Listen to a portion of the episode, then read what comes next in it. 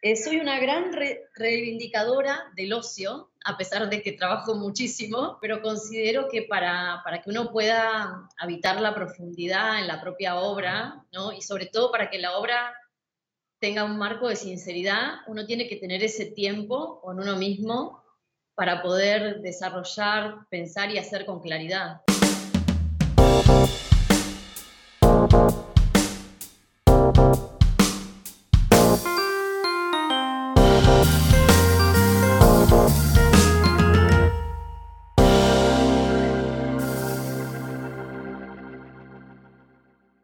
Hola amigos y amantes de la gráfica, bienvenidos al episodio número 43. Les habla su anfitrión, Reinaldo Gil Zambrano, trayéndoles una nueva conversación en español con artistas que usan el grabado y métodos de impresión para hacer algo más allá de lo esperado. Este es un podcast bilingüe y al suscribirte recibes notificaciones de los nuevos episodios semanales en inglés con Miranda Metcalf y en castellano con su servidor.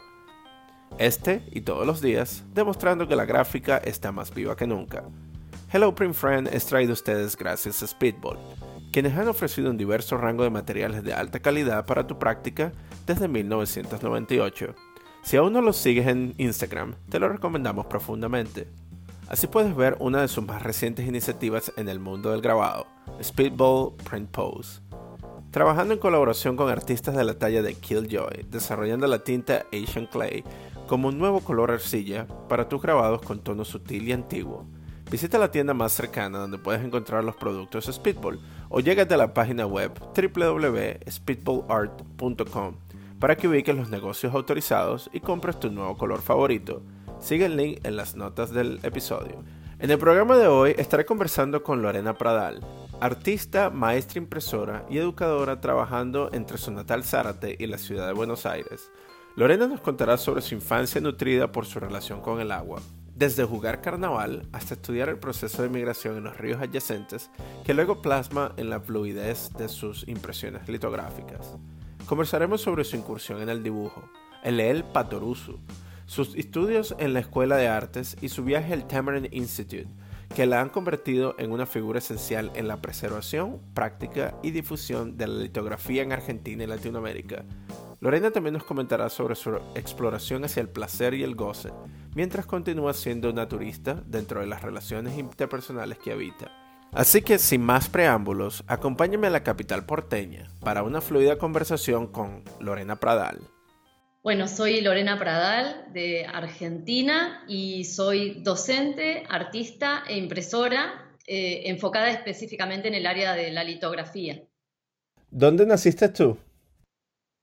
Bueno, yo nací a 90 kilómetros de la ciudad de Buenos Aires, en una ciudad que se llama Zárate. Es una, ciudad muy hermosa, muy tranquila, bordeada por uno de los ríos más grandes, que es el, río Paraná de Las Palmas.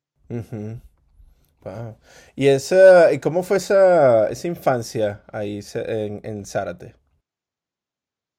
Bueno, la, la, infancia en Zárate fue una infancia muy linda porque rodeada de mucha naturaleza, ¿no? Es una zona que todavía de alguna manera se conserva así, muy tranquila, y, rodeada también de, amigos, eh, habitando mucho la calle, eh, las veredas, eh, andando en bicicleta, bueno, muy, muy vinculada con, con el entorno. ya veo, entonces, ¿y ese entorno, podrías describirnos un poco cómo era ese entorno? Bueno, bueno, crecí eh, en, una, en una casa donde mi padre era obrero y, mi madre ama de casa, una, casa muy, muy sencilla. Este, hice toda mi, formación en la, educación pública eh, y, bueno, y estoy rodeada de amigos donde, donde jugábamos al carnaval, donde había muchos momentos para, relajarse y divertirse. Eh, en ese, en ese contexto. Cuando tú dices de jugar carnaval, ¿a qué te refieres? bueno, eh, jugar carnaval en, Argentina, eh, nosotros tenemos algo que llamamos bombitas, que se inflan, se llenan de agua, y entonces básicamente íbamos corriendo por la calle tirándole a otros estas bombitas de agua, y esa era nuestra manera de, divertirnos en, el carnaval, que básicamente es en el, verano, en pleno enero, cuando hace muchísimo, muchísimo calor eh, en esa área sobre todo y mucha, mucha humedad. Entonces andaban por la calle tirándole bombitas a la gente y a ustedes mismos. Tirándonos bombitas, corriendo, descalzos, este, eso, pasábamos muy, muy buen tiempo haciendo estas travesuras. qué bueno, está bien. ¿Y ahorita eh, vives eh, en qué parte de Argentina? Bueno, y ahora justamente eh, tengo una vida itinerante, entonces vivo la, la, mitad de mi semana en Zárate, donde tengo mi casa, y la mitad de la semana en la ciudad capital, en Buenos Aires, donde tengo mi estudio. Ah, ok. Entonces, claro, tú tienes tu estudio y todo en la, en la capital y, y te mueves entre los dos contextos. Exacto. Mm, qué bueno.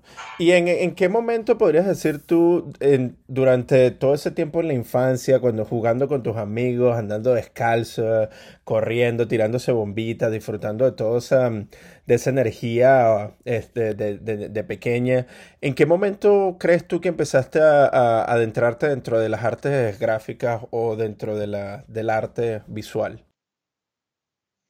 Bueno, yo creo que, desde siempre, de hecho, algo que siempre me dice mi madre es que era una niña que hablaba muy poco, pero que dibujaba todo el tiempo, en cualquier contexto que a mí me daban una hoja, eh, era esa posibilidad ¿no? de sumergirse y de habitar un, mundo propio. Y, después también em, comencé a ir a, talleres locales eh, y, y en esos talleres locales empecé a ver diferentes técnicas o posibilidades, pero no todavía el grabado. Y sí vi algún grabado, enfrente de mi casa había una familia, que era la, única familia, digamos, era una familia mucho más culta que la mía, ¿no? Porque ellos tenían libros, tuvieron la primera computadora del barrio, eh, recibían una, colección, una, una, revista coleccionable y ahí vi por primera vez, eh, recuerdo los, los grabados de Chillida, este, y, bueno, fue la, primera vez que vi algo relacionado con el arte impreso, pero eh, en ese transcurso de infancia en Zárate no sabía lo que era un grabado, digamos, hasta mis 18 años que ingresé en la Escuela de Bellas Artes, no había tenido contacto con el grabado. Wow. Y en ese, ese mundo donde tú te adentrabas desde pequeña dibujando, ¿qué tipo de, de, características tenía? Si nos podrías describir un poco. ¿Qué tipo de dibujos hacías tú? Bueno, me gustaba mucho el surrealismo en esa época, entonces eh, a lo mejor estos dibujos tenían algo del universo onírico, del inconsciente, estaban, estaban relacionados con eso. Eh, después empecé a hacer también algunas pinturas, eh, pinturas que tenían alguna intención tridimensional, eh, pero básicamente me gustaba eso, como poder eh, construir e inventar mundos propios. Wow.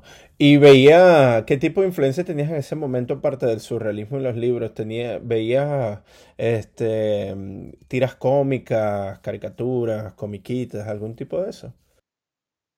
Bueno, sí, sí. Este, digamos que nosotros teníamos un horario para, ver la televisión, ¿no? Y en ese horario, este, por supuesto, veíamos los clásicos, este, Tommy Jerry, bueno, cosas así muy, muy de la caricatura clásica. Eh, y después leía eh, una, tira que acá en Argentina es muy famosa, que eran unos libritos muy pequeños que se llamaban eh, Patoruzú. Eh, que era la historia de un, de un cacique, ¿no? Y, y, bueno, y me acuerdo que compraba muchas de esas y, las leí, era como nuestro divertimento en ese momento. Pero en mi casa no había libros, por ejemplo. No era una casa donde hubiera libros. Patorusu, ¿y qué crees tú que fue lo que te cautivó de esa, de esa serie de libros? Bueno, me, gustaba mucho leer y tenía como una, un hambre ya desde esa época. Me acuerdo que cuando me quedaba sin, cosas para leer, lo que hacía era, teníamos unos tomos en casa de un diccionario muy antiguo, eh, los diccionarios Opena, y me acuerdo que mm. los, los leía, ¿no? Y veía también, bueno, esos diccionarios eh, tenían algunas imágenes en transparencia o cosas similares al grabado y me pasaba muchísimo tiempo recorriendo esas páginas, eh, pero bueno, justamente porque no había libros, recuerdo pedirle a mis padres que me compraran libros, pero al, provenir ellos de, otro ámbito, ¿no? No, no, había posibilidad de que, de que eso ocurriera. Wow. Hmm. Entonces en el diccionario empezaste a ver todo ese tipo de, aplicaciones en la transparencia también y la ilustración y, y, también en la impresión como tal. Exacto. Yo creo que ahí también, ¿no? Me preguntaba, bueno, cómo estaba hecho eso.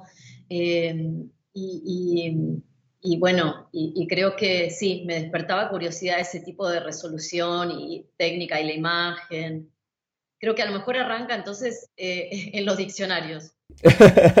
no, excelente. Pero tú sabes que cuando yo estaba pequeño también me encantaban los diccionarios que el, el Larousse tenía todo este tipo de, de imágenes, ¿no? De, de los diferentes conceptos, animales, dinosaurios, tenía hasta todas las banderas del mundo. Son muy, eso, fascinante, ¿verdad que sí? Totalmente, totalmente. Perfecto, entonces, bueno, entonces a los 18 años te fuiste a estudiar a la Escuela de Arte, ¿eso fue en, la capital? Sí, a los 18 años eh, me voy de mi ciudad natal, este, porque el sueño era poder ir a, esta Escuela Nacional de Bellas Artes, que estaba únicamente en la capital, como todos los, los espacios de formación están básicamente ubicados ahí, ¿no? Entonces uno tiene que migrar, irse de su, pueblo para poder estudiar. ¿Y cómo fue esa decisión? ¿Cómo, ¿Cómo la tomó tu familia? ¿Qué, ¿Qué, dificultades tuviste para poder realizar este, este cambio drástico dentro de tu vida? Bueno, fue un, un desafío grande, sobre todo este, al provenir de una familia humilde, uno tiene que hacer eh, uno tiene que hacer muchos esfuerzos ¿no? para, para poder trasladarse, ¿no? porque tiene que contemplar que, que uno tiene que comenzar a vivir en la, en la, capital, entonces alquilar una vivienda, conseguir los materiales, ¿no? convencer a mis padres de, de, estudiar Bellas Artes cuando en realidad siempre los padres quieren que uno estudie una carrera rentable, ¿no? Eh, una carrera rentable como sería, no sé, las, eh, las clásicas, ¿no? Medicina, abogacía, fue complejo al principio hasta que ellos entendieron y aceptaron que, esa era mi decisión y que era una decisión muy, muy firme. Y esta, mm, cuando estabas en ese proceso, ¿tú siempre soñaste en ser artista o, existía alguna otra cuestión que, que, mm, que, tú también tenías en tu mente que soñabas ser al crecer? Yo creo que estuvo desde siempre. En algún momento, cuando era más chica, se cruzó la idea, me gustan mucho los animales, entonces a lo mejor se cruzó esta idea, ¿no? De la veterinaria, pero, pero eso fue muy como de muy chiquita y después ya tuve por, por seguro que, que, era el camino que quería seguir, ¿no? Por más difícil que fuera. ¿Y de dónde crees tú que viene ese ímpetu, esa energía de, de, de luchar por este sueño que, que de, de ser artista plástica? Bueno, no sé si sabría decir de dónde viene, pero es como es, algo tan fuerte ¿no? y tan definido que, va tomando rumbo por sí solo y, se sigue alimentando ¿no? de, lo que uno va construyendo. Ese camino se, sigue reafirmando siempre. Digo, cuando, cuando descubrí en particular el grabado eh, en la Escuela de Bellas Artes, eh, nunca en ningún momento dudé de que esa era la elección, ¿no? que ese lenguaje era, era la elección. Mm. Sí, ¿y qué, cuál fue la primera técnica que aprendiste eh, con respecto a la gráfica? Bueno, en, la Escuela de Bellas Artes, este, la primera técnica que nosotros trabajamos siempre es eh, la, técnica, las técnicas de relieve, en particular la, la silografía, eh, y recuerdo que, no sabíamos bien qué hacer, ni cómo resolver la imagen, ¿no? ni cómo utilizar las gubias. Fue todo como un aprendizaje también desde la cabeza y desde el cuerpo, ¿no? Entonces tallando y, poco a poco cortando la, la, madera, te fuiste entrando dentro de este mundo gráfico, poco a poco. Poco a poco, sí, sí, muy en el mundo de lo gráfico y nosotros tenemos como una instancia de formación que son dos años donde hacemos todas las técnicas. Eh, dibujo, eh, hacemos escultura, pintura y grabado. Y ya en el tercer año definimos en la carrera cuál va a ser nuestra especialidad. Eh, entonces ya empezamos a experimentar otras técnicas, ¿no? Después las técnicas de huecos, sobre diferentes metales. Eh, y no llegamos a ver en la formación litografía, porque lo que sucede con respecto a la litografía es que en un momento, por lo menos en Argentina, se abandonó de la enseñanza. Entonces, muchas prensas quedaron abandonadas, muchas piedras sin uso, y yo en esa instancia de formación no tuve la oportunidad de hacer litografía, que la hice después por, fuera de la educación formal. ¿Y por qué fue eso? Que, se, se, descartó la litografía como una, técnica de, enseñanza. Bueno, yo creo que es algo que siempre nos preguntamos, ¿no? Eh, pero yo creo que tiene que ver con la transmisión de saberes y que en algún momento eh, hubo maestros que no transmitieron ese saber eh, que es un saber técnico muy específico, y también después que la litografía tiene, involucra algo físico muy, muy pesado, ¿no? Hay que estar dispuesto, eh, de repente se rompe una máquina, hay que saber qué, es lo que se rompe o qué hay que reparar, cuál es el mantenimiento. Eh, en Argentina, por suerte, tenemos piedras calizas, este, las, las piedras calizas que, que vienen de Solnofen, porque tuvimos un gran desarrollo de la imprenta litográfica muy tempranamente.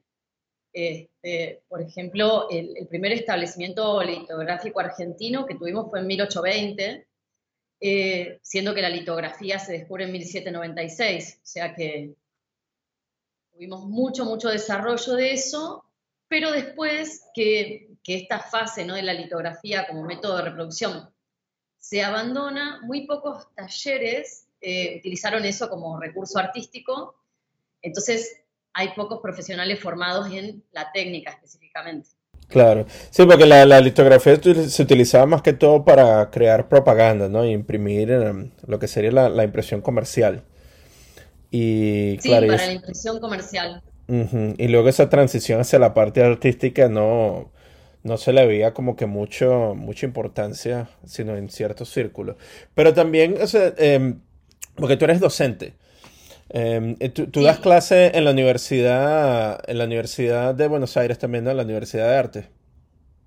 En la Escuela de Arte. Sí, yo, yo doy, doy clase en, tres espacios, digamos. Estoy a cargo del de el, taller de litografía de, la universidad, la Universidad Nacional del Arte.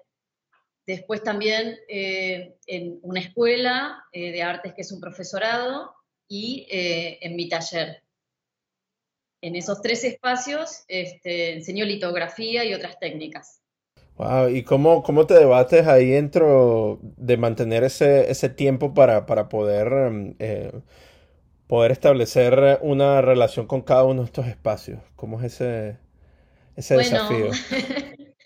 a veces siento que, necesitaría inventarme más tiempo, eh, porque realmente eh, sobre todo en, el espacio este en el que estoy a cargo, el, taller de litografía, que está en el predio del Museo de la Cárcova y depende de la Universidad Nacional de las Artes, eh, ese espacio es un espacio muy valioso para mí porque era un espacio que había estado cerrado por un lapso de 10 años y me tocó recuperar, rearmar la prensa y volver a poner en funcionamiento ese espacio.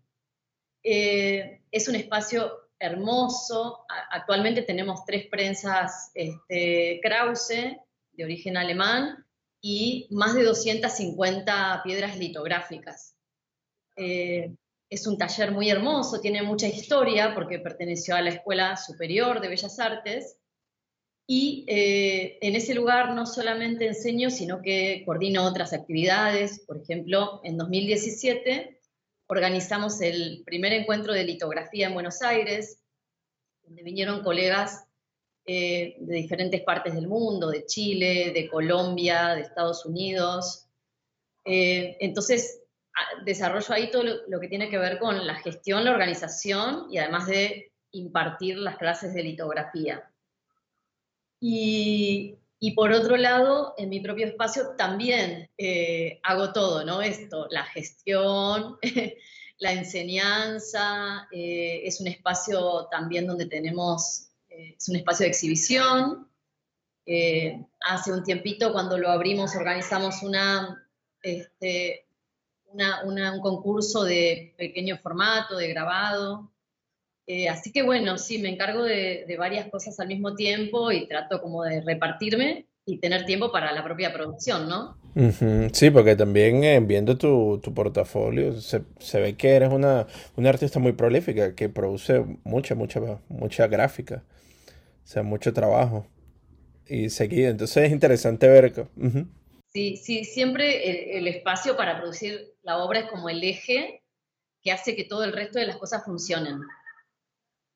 Como si no está ese espacio propio, el resto no crece, ni se expande, ni, funciona, porque es como un espacio de, equilibrio espiritual, le diría, ¿no?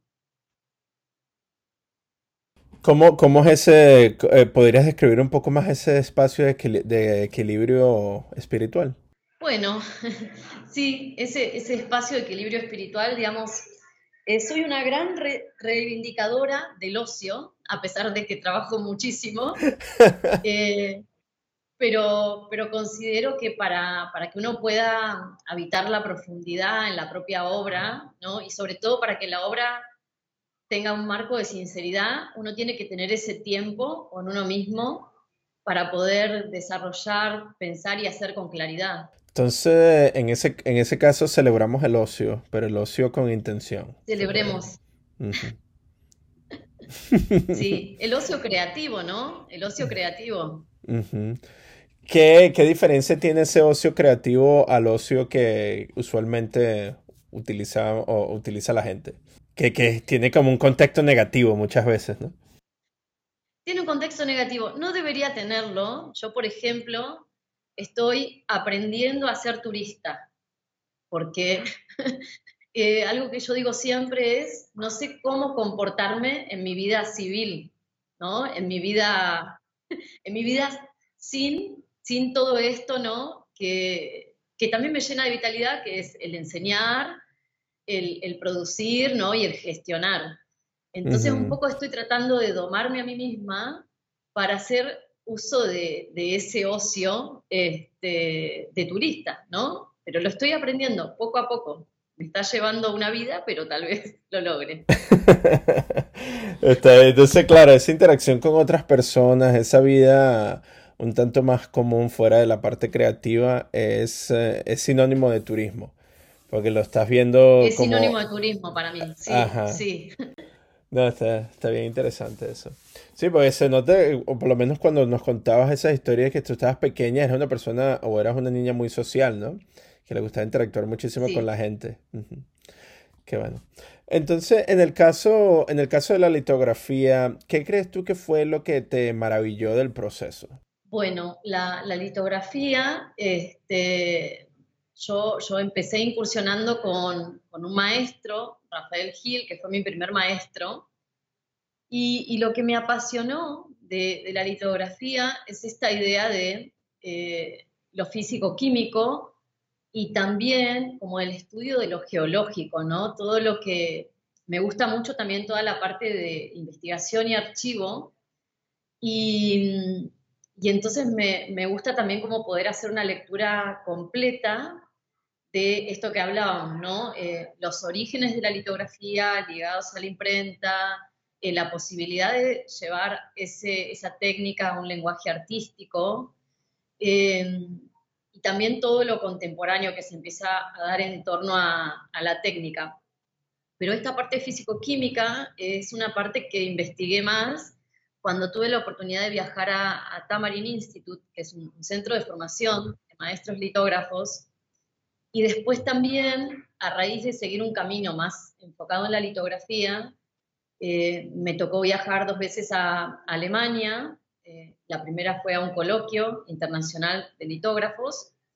Y, entonces me encontré también con una especie de comunidad con la cual compartimos un montón de cosas diversas, desde recetas técnicas de materiales, eh, hasta modos de producir. Bueno, eh, me gusta mucho también la parte de la mecánica, de las prensas, la posibilidad de restaurarlas y recuperarlas.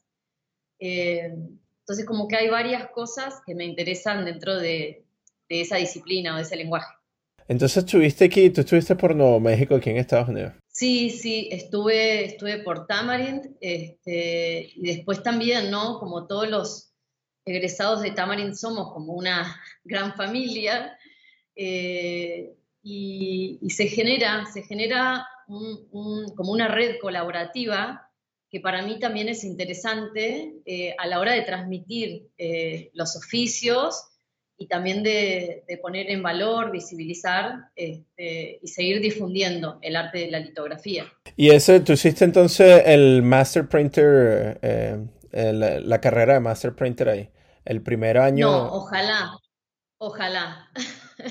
es una deuda que tengo.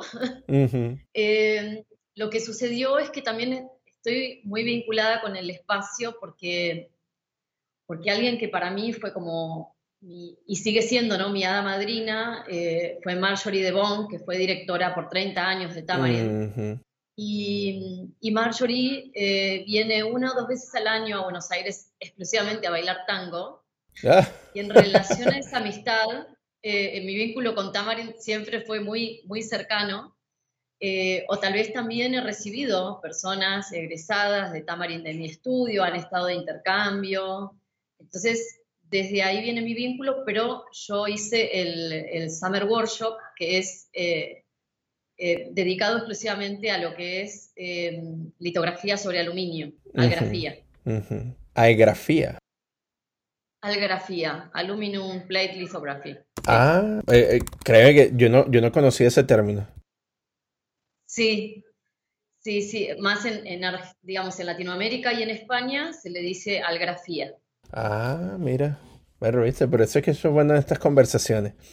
Sobre todo porque tú sabes que todo mi entrenamiento yo lo recibí aquí en los Estados Unidos, entonces la terminología está más que todo, o el lenguaje técnico, ligado al inglés.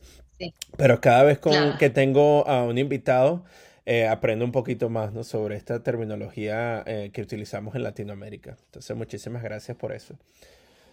Aprecio muchísimo. Entonces, bueno, entonces hiciste eso, ese es un programa de un mes, ¿no? bien intensivo, que se hace en Tamarind. Ese programa sí, es bien intensivo de un mes, donde uno asiste todos los días, tiene la llave del taller, y entonces, claro, nosotros eh, los fanáticos estamos encerrados, estábamos encerrados en el taller eh, de las 8 de la mañana hasta las 10 de la noche, sobre todo también aprovechando eh, esto, ¿no? Las posibilidades, los recursos técnicos, usando las prensas TACACH, ¿no? porque, bueno, algo que tenemos como desafío aquí en, Latinoamérica es la adaptación de todos los recursos materiales a las posibilidades locales. Entonces, Tamarin para, para, mí era como la NASA de la litografía. y, luego al volver a Argentina, si uno, ¿no? si yo quería transmitir este saber, tenía que poder adaptar toda la técnica los recursos materiales locales que eh, son bastante limitados porque nosotros no tenemos, eh, no, disponemos eh, de materiales exclusivos de litografía, no, no llega al país. Es decir, si uno quisiera comprar crayones litográficos, lápices, tintas litográficas, en Argentina no es posible, no está ese, ese recurso.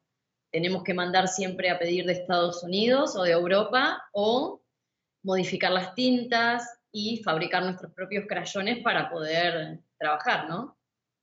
Claro, que te yo te quería preguntar sobre eso, sobre los crayones. ¿Cómo, qué tipo de, estrategia utilizan ustedes para desarrollar los, los, crayones que ustedes utilizan? Bueno, los crayones básicamente es la, la, receta tradicional de Senefelder o de Le Mercier.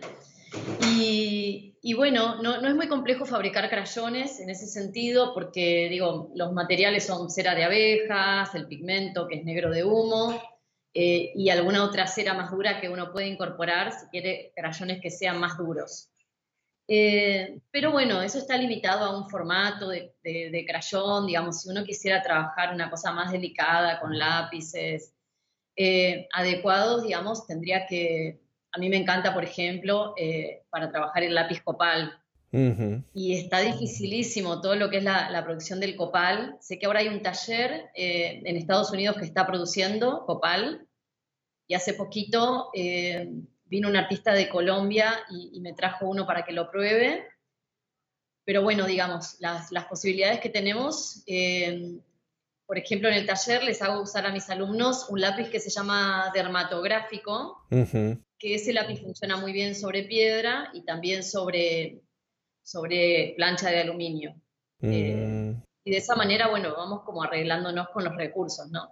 Claro, exacto. No, pero, eh, y en ese, y en ese proceso, ¿no? De adaptar todo lo que aprendiste en en Tamarind y traerlo hacia Latinoamérica, bueno, en este caso hacia Argentina, ¿qué crees tú que le da o que le aporta a la gráfica argentina o a la imagen argentina ese proceso de tratar de reutilizar los recursos que están dentro de esa misma región? Bueno, yo creo que, es bien interesante eh, eh, esta adaptación porque nos lleva a pensar un poco cuál es la naturaleza de cada uno de esos materiales que empleamos eh, y que también podemos como recuperar muchos materiales que son considerados de descarte de la imprenta y, utilizarlos como recursos. Por ejemplo, acá algo que se ha utilizado mucho y, que tiene que ver con los, los estudios de, de, Nick Semenoff es la utilización del toner, ¿no? que aquí, por ejemplo, en las fotocopiadoras lo descartan o en las oficinas, y, de repente, bueno, uno puede trabajar aguadas o manchas de toner sobre planchas reutilizadas de offset y, de esa manera eh, está abaratando costos y también está recuperando algo considerado descarte. Entonces, empezó a haber como una corriente que tiene que ver con pensar el impacto de lo que uno usa y lo que uno consume en favor de una reutilización de los materiales. Exacto. ¿Y qué tipo, eh, por lo menos en el caso del toner, qué tipo de solvente utilizan ustedes para, hacerlo líquido? Bueno, utilizamos diferentes, eh, diferentes este, líquidos para la disolución del toner, pero uno que es fantástico y que yo utilizo mucho y que enseño cómo usarlo es la disolución del tóner en limpiador para pisos, que también, ¿no? Es otra cosa doméstica que podemos incorporar, pero bueno, el tóner se puede diluir en alcohol también y en solvente, pero lo que tiene de particular diluir el tóner en limpiador para pisos es que se genera un dibujo y una reticulación muy, muy interesante, ¿no? Cuando las partículas de, del tóner se separan del limpiador, queda como esta típica aguada litográfica, ¿no? Esa piel de elefante que dicen, que es la la, textura típica de la guada, el tuyo. Wow. Limpiador de piso. Limpiador de pisos, esos que tienen diferentes aromas. Ah, ok. esos son los, los que utilizamos. O sea, el que tiene, el que tiene más olorcito y esos son hasta mejores para, para disolver el, el toner y crear esa separación. Exacto, exacto. Sí, también se puede utilizar Em, el jabón líquido de lavar la ropa con un poco de agua y uno diluye el toner y también genera unos efectos súper, súper interesantes. Increíble. Es interesante ver esa, esa relación que existe sobre el agua del carnaval, ¿no? Que tú utilizabas cuando estabas pequeña. Y luego el hecho de que tenías al río cerca.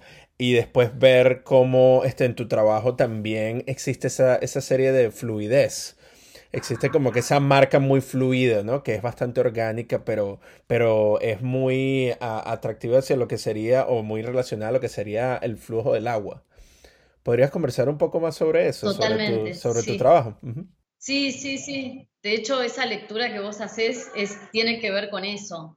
Eh, todo mi, mi, trabajo está atravesado por la idea del agua y sobre todo por la presencia tan cercana del río, ¿no? Entonces, siempre pienso en esta idea de lo mudable y el agua como un territorio mudable y un territorio que también eh, hace que nosotros podamos viajar, recorrer diferentes circuitos.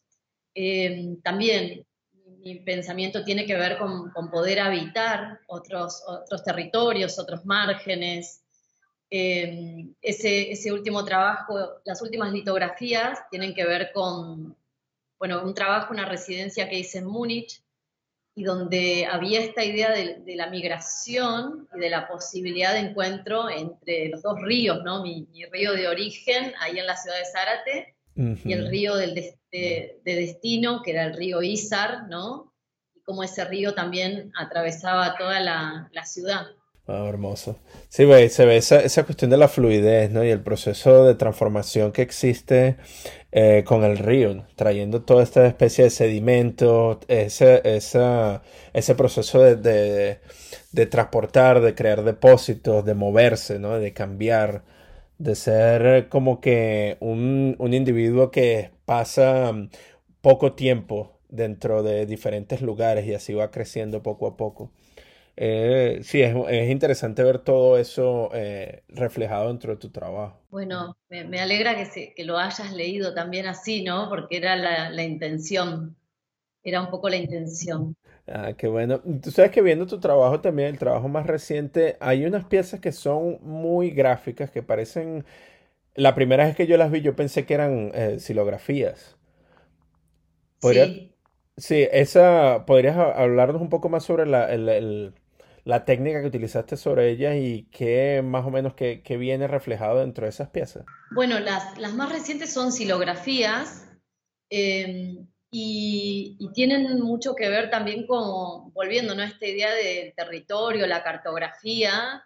Estuve desarrollando también una serie que estaba muy relacionada con lo femenino, em, y con la idea de habitar el placer, ¿no? Y, y bueno, entonces trabajé básicamente con, las formas femeninas del sexo femenino, eh, la idea del goce, ¿no? La idea del goce, la idea del territorio y de cómo poder habitar ese, ese goce como, como búsqueda, ¿no? ¿Qué te llevó a, trabajar la silografía luego de estar trabajando tanto tiempo con la roca o con la piedra? Bueno, los, voy trabajando en paralelo. Eh, creo que empecé a trabajar silografía eh, de nuevo en la pandemia, justamente porque estaba en, Zárate y, en Zárate no tenía el acceso ni la posibilidad a las piedras. Entonces, eh, creo que retomé un poco la idea de la, de silografía en relación a eso. Eh, y también trabajo la, la, silografía, trabajamos en un material muy barato, que lo preparamos previamente, pero que es el MDF. Entonces fue como el recurso que tenía ahí a la mano en ese momento de, pandemia y de encierro, donde no contábamos con tantos, tantos materiales. claro, sí, el MDF se utiliza bastante acá también. sí, sí, sí, es una posibilidad. sí, no, exacto. Y está también en la en la técnica eso de, resolver problemas, ¿no? Siempre, lo que tengas a la mano, como tú bien has dicho, ¿no? De, transformar materiales que, tal vez son utilizados para otras cosas, pero, pero se reutilicen dentro de lo que sería la creación de imagen. Pero hablando un poco sobre tu eh, trabajo reciente, tú estabas hablando sobre el, placer femenino.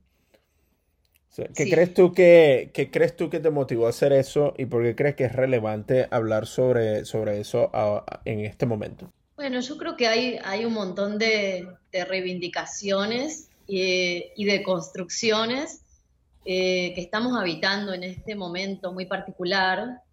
Y, mi historia de vida también es muy particular, digo, porque yo soy una, mujer, ¿no? Este, te decía, artista, docente, impresora, eh, que además lleva adelante como mujer un, hogar monoparental, ¿no? Sosteniendo con mi oficio eh, la crianza de una hija, ¿no? Que en este momento tiene 10 años. Y eso me llevó mucho a reflexionar sobre esta idea de eh, cómo la sociedad a veces convierte a una madre, ¿no? En un ser que no tiene disponible el goce, ¿no? Como mm. que uno queda de alguna manera atrapada, atrapado, atrapada en un rol o en una función que tiene que ver, bueno, lo funcional relacionado a la productividad del trabajo y lo funcional relacionado también a, eh, ser una madre abnegada, ¿no? que deja de lado el goce y el placer en función de la crianza de un hijo. Entonces creo que viene un poco desde esa biografía personal, de repensarme como mujer y de poder habilitar ese, ese campo de exploración eh, y visibilización ¿no? del goce eh, femenino. ¿Qué crees tú de dónde venga esa, ese estereotipo que, que muchos de nuestras sociedades latinoamericanas tienen sobre el rol de la mujer dentro de la, de la sociedad, sobre todo cuando, cuando se convierten en madres? Bueno, sí, yo creo que, bueno, viene desde diferentes lugares, tiene que ver con nuestra crianza, ¿no? Como mujeres también eh, nos han educado para, para, tener una pareja, para primero ser novios, después convivir, después casarse, ¿no? Uno viene de esa estructura y sobre todo también eh, yo vengo de una ciudad que está a 90 kilómetros de la capital, pero que de alguna manera todavía tiene eh, los paradigmas de un pueblo, ¿no? Mm, Entonces, bueno, viene desde eso, desde lo heredado, desde la crianza, algo impuesto socialmente y que de alguna manera yo me, veo un poco estimulada a, repensar. No, claro, por supuesto. Sí, porque, eh, y me imagino que, bueno, no es que me imagine, es verdad. Eh, muchísimas veces, muchos de nuestros antepasados también, eh, antepasados, nuestras abuelas, nuestras madres también se vieron en esa, en esa dificultad, ¿no? De, de poder expresar realmente lo que ellos sentían o, sentirse libres de explorar su, su, sexualidad en medio de un contexto que, que, la, que las oprime tanto, ¿no? Como es el, el, a veces la, estructura de la familia y de las expectativas. Totalmente, sí este tipo de trabajo que tú estás haciendo más que todo visual, eh, tiene, para, para, este proceso reflexivo que tú estás haciendo, eh, ¿tiene algún otro contexto o alguna otra... Eh, se dispone también de, de, crear historias escritas, va de la mano de algún otro tipo de material o simplemente se mantiene en la parte visual? No, se mantiene en la parte visual, pero sí siempre me estoy alimentando, digamos, me gusta muchísimo la, la poesía, eh, soy muy consumidora este, de, poesía y de cine. Entonces, bueno, todo el tiempo también como ese, ese alimento de alguna manera devuelve después la posibilidad de, poder explorar y de generar como algo propio en base a lo que vamos leyendo, consumiendo y habitando en ese momento. Eh, creo que tiene que ver con eso. Y tú bailas tango también, ¿no? no, lamentablemente lo he intentado, he tomado clases, pero no bailo tango. Sí bailo todo el resto de los otros ritmos, me encanta bailar, eh, pero no, tango no, no, estaría siendo muy argentina.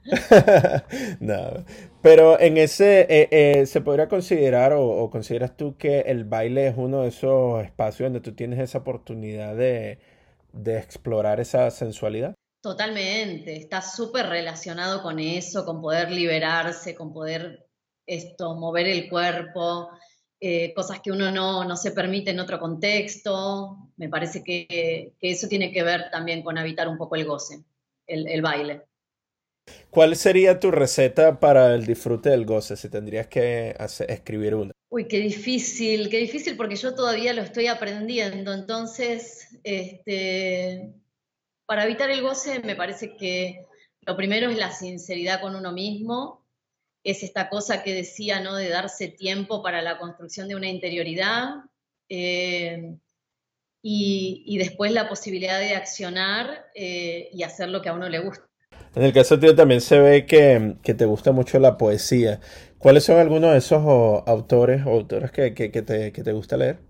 Bueno, están muy relacionados con lo alemán, porque como me, gusta mucho la historia de la litografía y de la gráfica, todos los orígenes están en Alemania, entonces mis poetas preferidos son alemanes. Este, mi, poeta, digamos, el, que está en el ranking 1 es Holderlin, es como el poeta de los poetas, un poeta existencial, ¿no? Y mm, que habla de la naturaleza, eh, Novalis también, Rilke. Rilke es como el maestro que siempre me acompaña este, en esa construcción de, la, de lo espiritual eh, y, de habitar, ¿no? De habitar el lenguaje. Ah, ¿y, ¿y, tú aprendiste el alemán? Los lees a ellos. Bueno, eh, claro, también está relacionado con que eh, en la pandemia eh, ya había empezado a estudiar alemán y en la pandemia este, terminé el segundo nivel de alemán y entonces me interesa también desde el lenguaje muchísimo y, bueno, y ahora estoy incursionando en el idioma sueco también. Ah, wow. sí, sí, sí, sí. Este, y con muchas ganas de, viajar a, Suecia, porque ahora, fines de julio, está el Encuentro Internacional de Litografía en Suecia. Ah, sí, mira. Ok, no sabía eso. Bueno, para nuestros oyentes que están, que quieren incursionar dentro de la litografía, tal vez ese sea un lugar para, para visitar, ¿no? Exacto, sí, sí.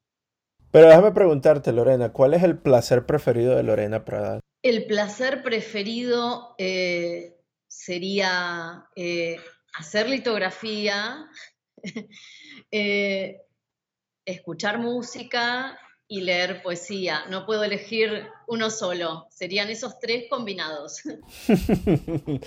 Está bien, excelente.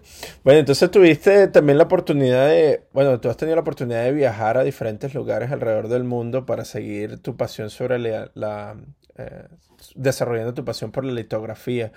Eh, ¿Existe algún lugar en específico que todavía te hace falta visitar que te encantaría? Muchísimos, muchísimos que me gustaría visitar. Eh, hay muchos estudios de litografía eh, súper, súper interesantes para conocer. Me encantaría incursionar, por ejemplo, me, sorprendió ver que, en Checoslovaquia, en Rusia, hay, hay lugares alucinantes para aprender bien la técnica y el oficio pero también me, interesaría la parte más latinoamericana. Eh, bueno, en, México está la Ceiba Gráfica, donde incursionan sobre el mármol mexicano, que me parece interesante como proyecto. Y también está, bueno, como una pendiente el taller de gráfica experimental de La Habana. Me parecen como lugares claves para poder ir. ¿Qué crees tú que, define el trabajo de Lorena Pradal? O sea, si alguien, si tendrías que eh, describirlo en pocas palabras para alguien que no, conoce tu trabajo. Qué difícil es hablar de uno mismo. Este, bueno, pensaría a lo mejor esta idea de territorio y migración. Lo pondría en esos términos para resumirlo. Es interesante, ¿no? Porque, claro, tu proceso de migración se produjo dentro de un mismo país, ¿no? Pero pero es curioso ver cómo, cómo eso también cambia, porque las diferentes regiones dentro de un mismo país son totalmente distintas muchas veces. Exactamente, sí, sí. Perfecto. Eh, la, otra, la otra cuestión que quería comentarte era más que todo hacia tu parte docente. ¿De dónde crees tú que, eh, qué crees tú que, qué ves tú dentro de estas nuevas generaciones que pasan por, tu, por tus estudios? ¿Cómo, ¿Cómo, los definirías y qué, qué, tipo de características tienen? Y si los tienes que comparar con, con, la generación en la que tú creciste. Bueno, creo que, que, por ahí nosotros teníamos una cosa más, más supeditada a la imagen y a lo narrativo y que de repente lo que presentan las nuevas generaciones son desafíos, este, no solamente en lo técnico, porque hacen muchas preguntas de como por qué esto se hace así y no de otra manera, la incorporación de nuevos recursos materiales o, técnicos y, también, bueno, este, este cruce ¿no? que existe actualmente donde, donde hay posibilidades digitales que aparecen en escena, por ejemplo, lo que tiene que ver con los NFT, eh, y que empiezan a surgir como inquietud también dentro del taller y que lo llevan a uno a, a poder seguir investigando más, ¿no? Si la obra va a ser eh, física material o de repente esa obra puede migrar o aparecer en diferentes formatos. Ah, entonces, ¿tú estás incursionando con los NFTs también o es algo que tus alumnos más que todos hacen? No, no, yo no en particular. Este, mi hija sí, tiene 10 años y, y, ya está como trabajando un poco la idea de lo digital. Entonces a mí me mantiene ahí como bastante curiosa. Tal vez en algún momento incursiones, no, lo descarto, pero me, es algo que me parece interesante de pensar. ¿Qué es lo que te atrae sobre eso? Bueno, me, atrae la idea de, que se generan redes diferentes de trabajo, ¿no? Básicamente. Y que también eh, esta cosa, ¿no? Nosotros tenemos como organismos, instituciones que son las instituciones legitimadoras del arte, que tienen que ver, ¿no? Con lo formal, con los museos. Eh, centros culturales, y de repente aparece como esta otra posibilidad donde todo empieza a mudar hacia la web y ya no estamos necesitando tanto de estos este, centros legitimadores, sino que la obra empieza a armar otros recorridos. Por ahí esa, esa emancipación es la que más me resulta interesante. ¿Qué crees tú que pueda pasar en el futuro em, con respecto a todas estas instituciones que siempre han mantenido eh, o han establecido el desarrollo del arte, ¿no? los museos o la preservación del arte, por lo menos los museos, las galerías, la, representación de artistas por medio de galerías para la distribución de, las de las obras. ¿Cómo crees tú que eso vaya a, a cambiar o a mutar gracias a este nuevo a esta emancipación de la que tú nos hablas. Sí, yo creo que esas instituciones van a seguir eh, existiendo porque tienen que ver con, la conservación y, el velar por, este, los legados o, por la identidad cultural. Pero eh, lo, que sí va a pasar y que está pasando es que el artista como sujeto autogestivo está pudiendo ver que no necesariamente necesita de, todo de toda esa organización para poder desarrollar este, y vivir de su arte. Interesante, porque le da muchísimas más posibilidades, ¿no? También. Totalmente, sí, sí, sí, no. Y hay una, hay, me parece a mí, una de las cosas que me interesó también siempre fue como la idea de poder generar redes colaborativas y también la idea de fortalecer la capacidad autogestiva, ¿no? Entender que nosotros tenemos un montón de recursos y que con esos recursos y con esos intercambios podemos llevar adelante también nuestro trabajo.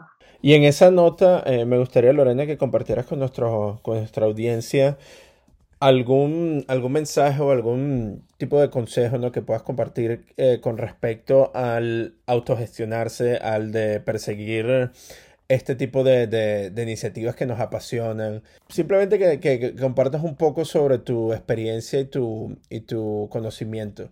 ¿Y qué le dirías a las nuevas generaciones que quieren adentrarse dentro del mundo de la gráfica? Bueno, yo les diría que, es un camino que requiere eh, perseverancia, este, concentración y sobre todo fe, ¿no? la fe religiosa, sino una fe sostenida, una fe sostenida que consiste en, en tomar una determinación, seguirla y sustentarla desde, la experiencia y desde el trabajo, em, y que además de, trabajar ¿no? en, estas, en estos valores, eh, se muevan en red, que trabajen de manera colaborativa y que todo lo demás les será dado por añadidura.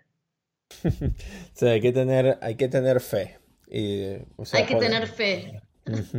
Totalmente. ¿Y en qué, qué, crees tú que, mm, porque tú sabes, e, existe ese, esos momentos de duda, ¿no? Que, que ocurren muchísimo dentro de este proceso y de incertidumbre. ¿Qué crees tú que haya sido la cuestión que siempre te mantuvo motivada a, perseguir esto?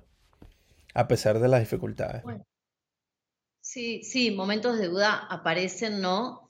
Eh, y, y a uno lo encuentran ahí encerrado en su taller solo, mirando sus máquinas y diciendo, ¿por qué gasté toda la plata en esto y no en otra cosa? pero, pero hay algo que tiene que ver con un, fuego interno, ¿no? Como con un fuego sagrado y una convicción. Eh, y también con, maestros o maestras, voces de maestros y maestras que a uno lo, lo, van guiando cuando, cuando uno está justamente decayendo. Que yo, por ejemplo, siempre me he encontrado con algún mensaje o con alguna cosa que ha reivindicado el, camino, ¿no? En esos momentos de dudas siempre aparece el mensaje o el mensajero que hace que uno pueda seguir sosteniendo a pesar de las dificultades. Sí, es increíble como ese tipo de cosas pasan, ¿no? De manera, así se le dice aquí en inglés, de serendipity. Exactamente, como que, como que el destino tirándote de todas estas, estas cuestiones. así como que si uno se quiere descarriar y después llega como que el destino te, te pone otra vez de vuelta. No, déjate de, déjate de pensar en eso. Vamos a enfocarnos. Y ahorita te encuentras en este momento haciendo un proceso de selección, ¿no? De curación. Sí, sí, en este momento estoy eh, en la ciudad de Córdoba, es una provincia de Argentina. Eh, y viajé exclusivamente para hacer una selección de una bienal de grabado que organiza la, Universidad de Córdoba. Eh, y bueno, y estaba seleccionando todo lo que tiene que ver con la categoría estudiantes. Fue súper interesante porque la Bienal esta em, lo que hizo fue recepcionar una categoría profesionales y una categoría estudiantes. Y me parece súper importante ¿no? que, los estudiantes se empiecen a presentar de a poco en instancias de certámenes de grabado. Eh, me parece que también los estimula mucho a ellos ¿no? para, para seguir el camino. Bueno, de verdad que muchísimas gracias por hacer todo lo que haces, por seguir em, manteniendo este, eh, este, esta pasión viva sobre lo que es la litografía y brindarla para que nuevas generaciones se puedan desarrollar dentro de ella y mantenerla viva, por supuesto. Pero Lorena, antes de terminar, eh, me gustaría que tomaras este espacio para que nos cuentes dónde podemos ver tu trabajo y cuáles son tus redes sociales. Bueno, bien, eh, pueden ver mi trabajo, este, publico mucho en las redes sociales, ¿no? Instagram, Lorena Pradal, eh, Facebook también, Lorena Pradal. Em, después eh, tengo una página que es lorenapradal.webly y en este momento justamente estoy exhibiendo mi obra en, en en Colonia, Alemania. Este, y representada por una galería que se llama eh, Loft 11. Bueno, Lorena, ha sido un placer el tenerte aquí y conversar un poco más sobre esto que te apasiona tanto, que es la, la, litografía y escuchar un poco sobre todas esas inspiraciones que tú tienes, que te mantienen viva y que te mantienen formando a las generaciones del futuro.